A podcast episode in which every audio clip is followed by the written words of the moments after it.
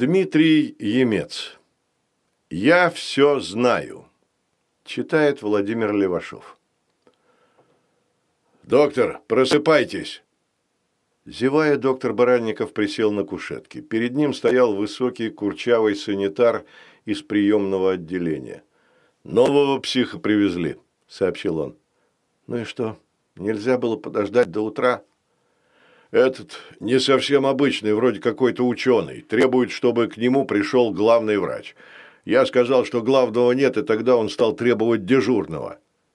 Доктор Баранников подошел к зеркалу и, внимательно глядя в него, провел руками по лицу, разглаживая складки. «Очередной параноик», — сказал он. «А кто он такой?» «Я же говорю, ученый какой-то. То ли доцент, то ли профессор. Фамилия Коптин». Поймали на телевидении пытался прорваться в студию прямого эфира, когда его там задерживали. Укусил милиционера и еще кого-то там, сказал санитар. Большие светящиеся часы приемного отделения показывали без пяти три. Доставленный пациент, маленький взлохмаченный человек с кровоподтеком на правой скуле, сидел на стуле. Он был в смирительной рубашке. Стоящий рядом молодой милиционер с интересом разглядывал ее связанные рукава. Увидев доктора Баранникова, пациент нетерпеливо вскочил. «Вы дежурный врач, наконец-то вы пришли. Я совершенно нормален. Прикажите санитарам развязать меня!» – крикнул он. «У нас все нормальные. Сядьте на стул. Во всем разберемся». «Я доктор наук Коптин. Вы не имеете права держать меня здесь. Я буду жаловаться. Я совершенно здоров!» Баранников поморщился. Все душевнобольные считают себя здоровыми. Именно поэтому в психиатрических клиниках устанавливают решетки и не бьющиеся стекла. «Мне можно идти?» – спросил милиционер. «Распишитесь, пожалуйста, здесь». Взяв бумагу, милиционер удалился. Человек в смирительной рубашке проводил его взглядом. «Ну, и что дальше?» – устало спросил он. Не отвечая, Баранников сел за стол и взглянул на копию протокола задержания, к которому было подколото направление на психиатрическую экспертизу. «Зачем вам нужно было в эфирную студию? Вы не отдавали себе отчета, к чему это приведет и где вы окажетесь?» – спросил он. Пациент неуютно пошевелился в смирительной рубашке – я знал, на какой риск я иду, но хотел предупредить как можно больше людей. Два дня назад я просил предоставить мне эфир, но эти олухи отказали. Болваны. Скоро они обо всем пожалеют. Вы угрожаете кому-нибудь конкретно? Быстро спросил доктор, бросая на пациента проницательный взгляд поверх бумаг. Коптин отрицательно замотал головой. «С чего вы это взяли? Я ученый, я вообще не склонен к насилию» а из сопроводительного протокола следует, что склонны. При задержании вы укусили старшего сержанта В. Морденко за руку и нанесли оскорбление действием ассистенту режиссера. Э, фамилия неразборчива. Какому еще ассистенту? А, это, наверное, тот парень, которому я оторвал пуговицу на воротнике. Вот уж не знал, что это считается оскорблением действием, удивился пациент. «Видите, сами сознаетесь», – веско сказал доктор. «Подумаешь, оторвал пуговицу. Надеюсь, для вас не секрет, как у нас задерживают. Дубинкой по шее, пистолетом по скуле. Естественно, что меня это возмутило, и я стал сопротивляться. Но из этого не следует, что я опасен». Просмотрев протокол, Баранников отложил его. «Вы ученый?» – спросил он. Доктор биологических наук, старший научный сотрудник Института растениеводства имени Мичурина, с гордостью сказал Коптин. И вы работали э, до последнего времени? Лицо Коптина побурело. Доктору был знаком этот холерический тип. Маленькие полнокровные мужчины, нервные, быстро выходящие из себя и, по большому счету, более других склонные к психическим нарушениям. «Что? Вы намекаете, что меня могли вышвырнуть, потому что я чокнутый?» «Я ни на что не намекаю, я просто спрашиваю, Это вы делаете выводы. «Вы спрашиваете?» – вскипел ученый. «Слышали бы вы только свой тон. Вы привыкли иметь дело с психами, а не с нормальными людьми. Это вам так не пройдет. Да знаете, кто вы такой? Идиот, хам, болван!» И Коптин разразился потоком брани. Доктор терпеливо ждал, пока он спустит пар. Наконец пациент обессиленно умолк. «Ладно, задавайте ваши вопросы и покончим с этим», – сказал он. Баранников открыл лист поступления. «Вы не пьете?» «Нет?» «Состоите на учете в наркологическом или психиатрическом диспансерах. Кто-нибудь из ваших родных был склонен к алкоголизму, к помешательству?» Коптин снова начал краснеть, но сдержался. «Нет», – сказал он. «Учтите, скрывать бесполезно, все равно будут сделаны запросы», – предупредил доктор. Сидевший напротив мужчина неожиданно хмыкнул, и на его лице отразилось нечто вроде злорадства. «Делайте какие угодно запросы, все равно вы не получите на них ответы», – сказал он. «Почему?» – удивился доктор. – потому что если ничего не предпринять, человечеству осталось существовать ровно неделю, а потом все, занавес. Если написать в карте маниакальный бред, никто не оспорит этот диагноз, деловито подумал Баранников. Не могли бы вы рассказать обо всем подробнее, попросил он. Больной недоверчиво усмехнулся. Вы уверены, что сможете правильно воспринять то, что я вам скажу? Или все это нужно лишь за тем, чтобы засадить меня в психушку? У нас нет плана по психиатрическим больным. Если вы убедите меня, что здоровы, я не стану вас здесь держать, пообещал Баранников. Пациент испытующе взглянул на него и, видимо, решился. Хорошо, я расскажу. Считаю, своим долгом рассказать. Но если вы мне не поверите, то пеняйте на себя. Мне не страшно очутиться в психушке, потому что скоро не будет ни психушек, ни городов, ни людей, вообще ничего. И что же ждет нашу Землю? Вторжение инопланетян? Иронично поинтересовался Баранников. Вторжение инопланетян? Нет, не думаю. Во всяком случае, не в ближайшее время. Наш враг куда ближе. Говоря другими словами, он всегда был рядом с нами.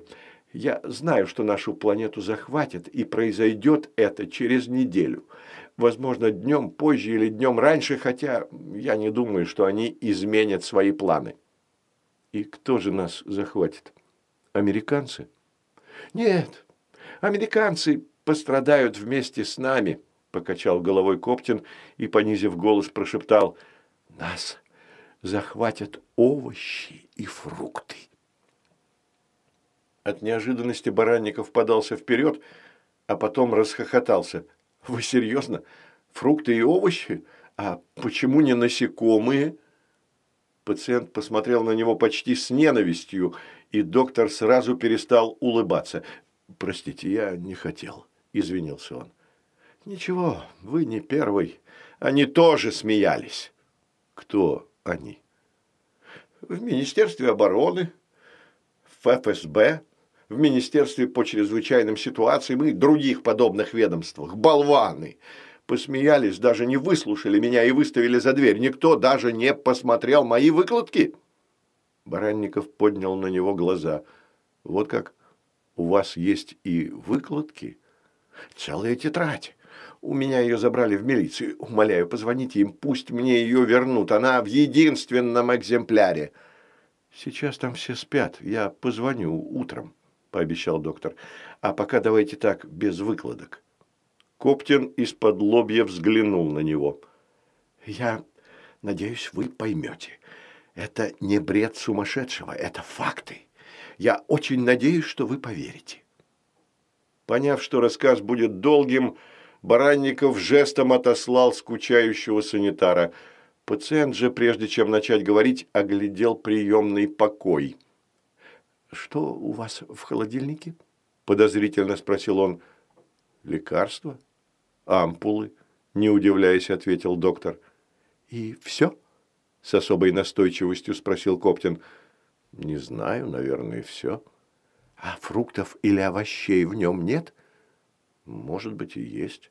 Родные иногда приносят для передачи». Глаза пациента зажглись особым огнем.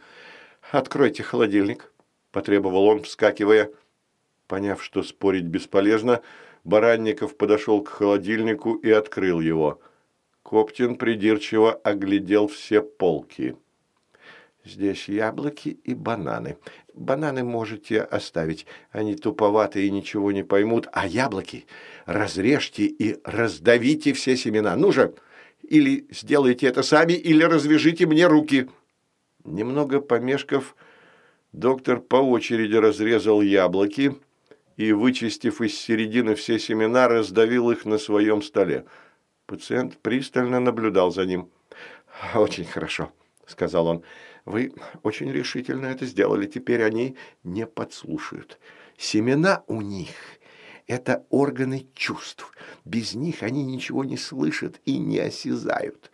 Вы никогда не задумывались о том, что строение фруктового плода и овощного клубня напоминает человеческий мозг? Посмотрите на то же яблоко, и вы обнаружите два полушария, ту же сердцевину и тот же столб центральной нервной системы.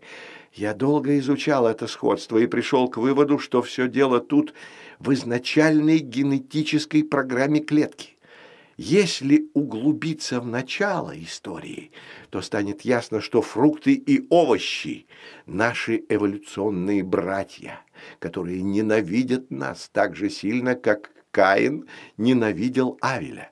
И их ненависть можно понять, так как, используя плоды и клубни в пищу, мы пожираем мыслящие клеточные существа, почти не уступающие нам – прямо-таки почти не уступающие, не выдержав, перебил доктор.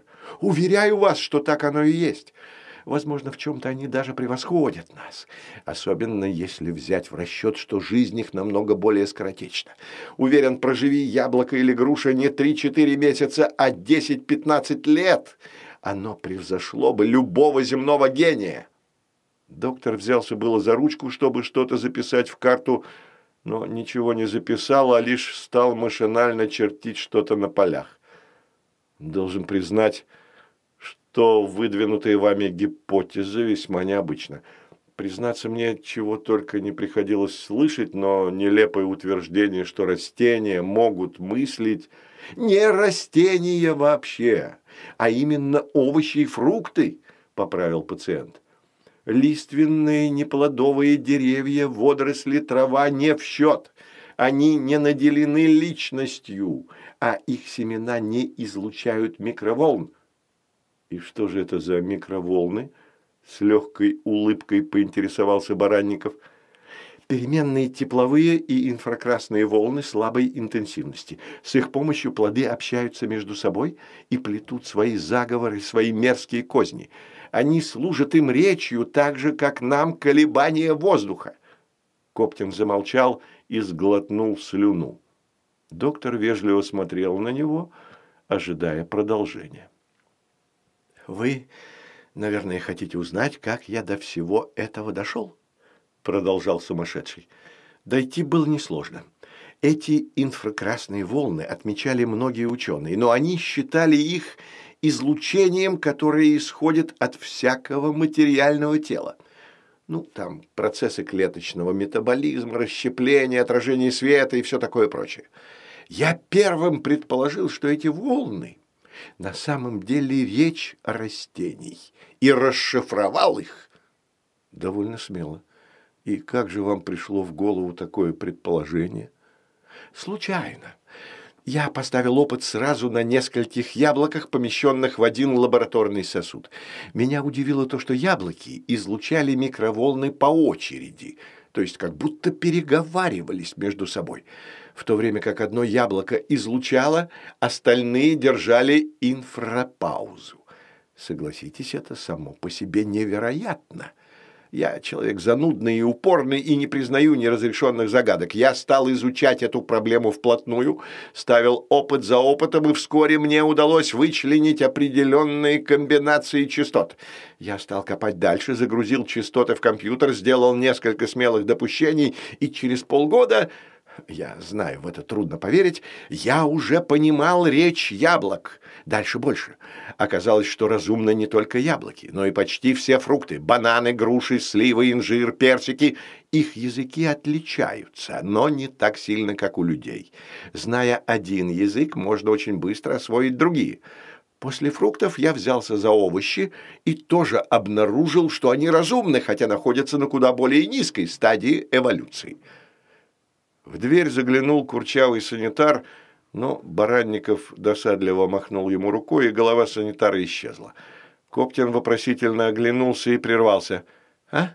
Что?» – рассеянно спросил он. «Не обращайте внимания. Вы сравнивали овощи и фрукты и рассказывали, что освоили их язык», – терпеливо напомнил доктор. «Да, так все и было. Я накупил фруктов, овощей, нарастил у компьютера оперативную память, засел у себя в лаборатории, по счастью, меня никто не тревожил, и несколько месяцев подряд вслушивался в их речь.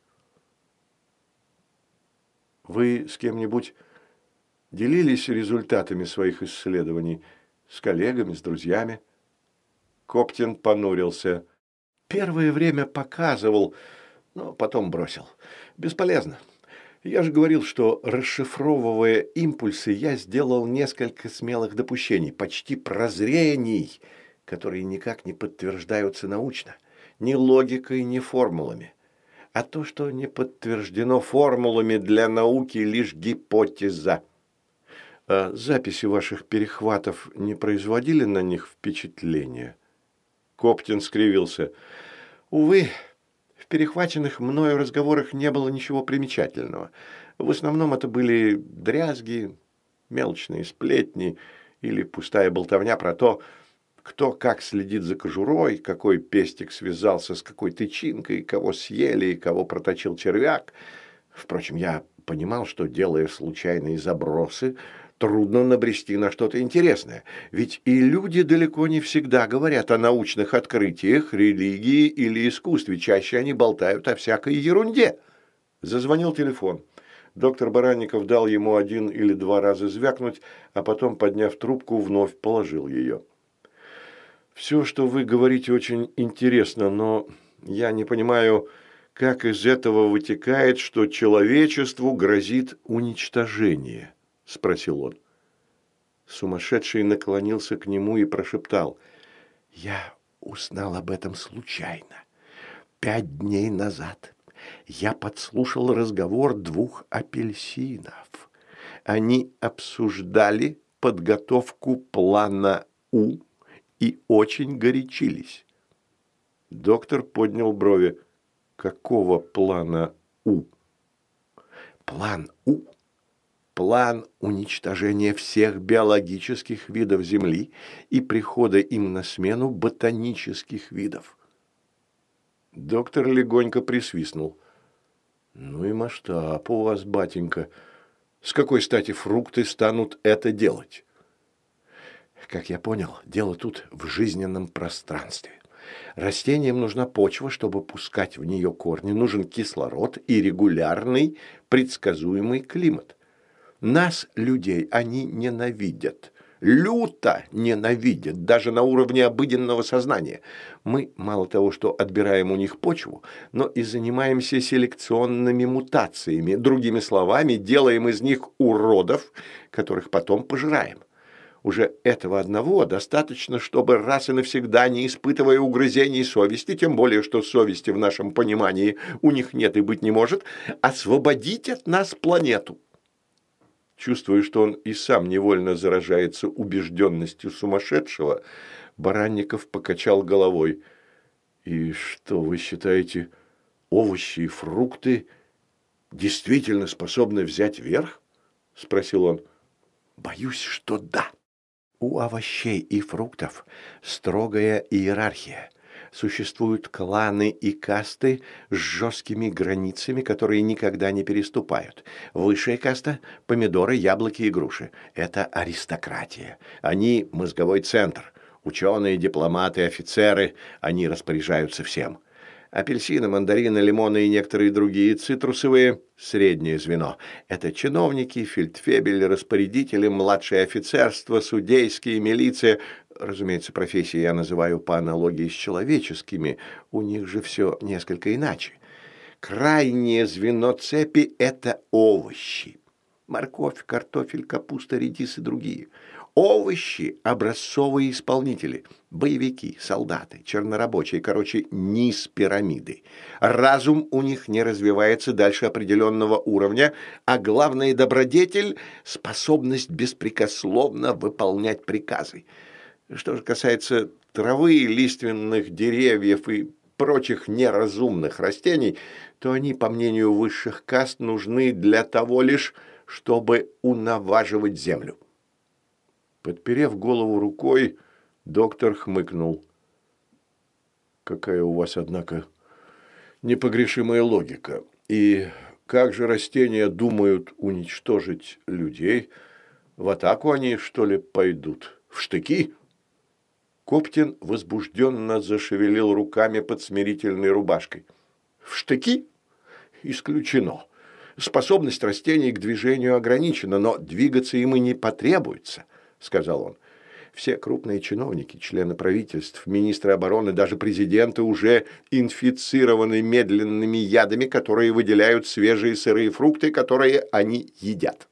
Эти яды не тестируются и никак не дают о себе знать. Но ровно через неделю, час в час, они проникнут в кровь. Прежде чем люди опомнятся, в живых не останется ни одной маломальски значительной фигуры – это приведет к хаосу. Отключаться электричество, газ, телевидение. Начнется хаос. И тут в пламени анархии в ход пойдут боевики. Картофель, лук, капуста и прочее. Они будут жертвовать своей жизнью, и каждый их грамм будет пропитан ядом. Восстанут грибы, восстанут жгутиковые, начнутся эпидемии. Теория паразитариев – вспомнил доктор. Именно! Биологические виды, по сути, паразитируют на ботанических, питаясь ими, в то время как те получают энергию из элементарных составляющих – микроэлементов, воды и света. Биологические виды не могут существовать без ботанических. Баранников озабоченно потрогал свою щеку. И что, по вашему мнению, растения сумели сохранить свой заговор – в тайне от людей? Никто из них до сих пор не проговорился, ну, кроме этих апельсинов, разумеется. Коптин нахмурился. «Вы шутите, доктор? Каким образом?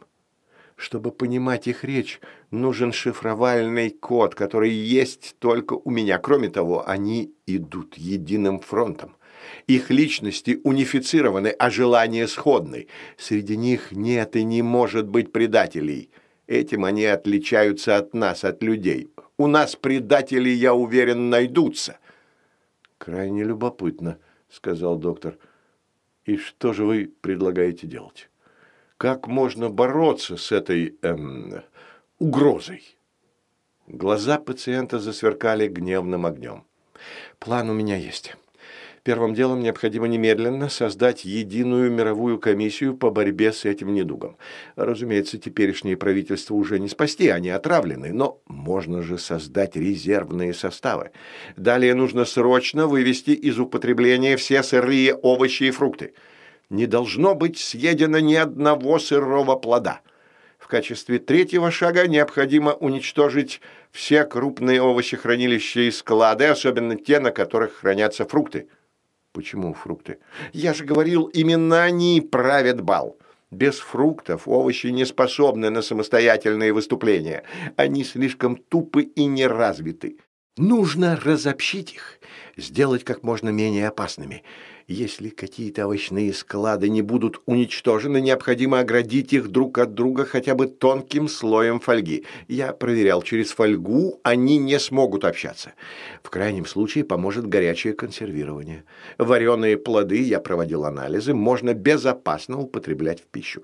Кроме этого, нужно немедленно начать работы по деградирующей селекции овощей и фруктов. Внезапно лицо сумасшедшего приобрело заговорщицкое выражение, и он наклонился к столу так, что его лицо и лицо доктора почти соприкоснулись. «Только одного я до сих пор не понял. Может быть, самого главного», – прошептал Коптин. «Чего же?» Как я сказал, у овощей и фруктов строгая иерархия, основанная на безоговорочном подчинении. Низ пирамиды мне известен, середина тоже, но вот кто на самой верхушке? До сих пор я был уверен, что яблоки. А теперь, думаю, вдруг нет. Вдруг есть еще какой-то вид, чертовски разумный, даже гениальный, который это все спланировал. Что это за вид? Кто всем руководит? Хм. И у вас, конечно, есть предположение, кто это может быть? С улыбкой спросил доктор. В том-то и дело, что нет. Мои исследования пока в начальной стадии. Баранников встал и потянулся. Все, что ему было нужно для постановки диагноза, он уже узнал. Типичная шизофрения, отягченная маниакальным бредом. Очень жаль, что это вам неизвестно. Я вот что подумал. Может, вам пока пойти в палату и как следует отдохнуть – Заодно вы подумаете над этой загадкой, дружелюбно сказал он и протянул руку к кнопке вызова санитара. Лицо пациента побледнело, он все понял. «Нет!» – закричал он. «Умоляю, я не сумасшедший. Давайте договоримся. Я признаю, что все то, что я рассказал, полный бред, неудачная шутка, вымысел. Я во все это не верю. В этом случае вы меня отпустите?» Баранников покачал головой. «Исключено. Я не имею права это сделать, хоть бы вы и действительно были нормальны. Мы понаблюдаем за процессом э, вашего восстановления, проведем курс, и если все пройдет без осложнений, вас выпустят». «Когда?» – почти застонал Коптин. Доктор изучающе взглянул на него. «Ну, может, через месяц или через два» даже при самом благоприятном прогнозе раньше, чем через пять недель, я ничего не смогу для вас сделать». «Идиот! Ты не понимаешь, что делаешь! Ты уничтожишь человечество!» С громким воплем пациент вскочил и бросился на доктора, пытаясь выпутаться из смирительной рубашки. Баранников нажал кнопку. Вбежали курчавый санитар и с ним еще один – лысоватой шеей бывшего борца-классика. Они подхватили извивающегося Коптина и понесли его из приемного отделения в лечебное, отделенное железной дверью. Успокаивающий укол в отдельную палату и установите постоянное дежурство, распорядился доктор, задумчиво постукивая пальцами по столу. Оставшись в одиночестве, доктор Баранников повел себя довольно странно. Он направился в свой кабинет и заперся в нем, оставив ключ в двери. Затем он подошел к зеркалу, озабоченно потрогал свое лицо и одним энергичным рывком сдернул его с себя. Лицом оказалась искусственной маской, под которой скрывался средних размеров арбуз. Конец.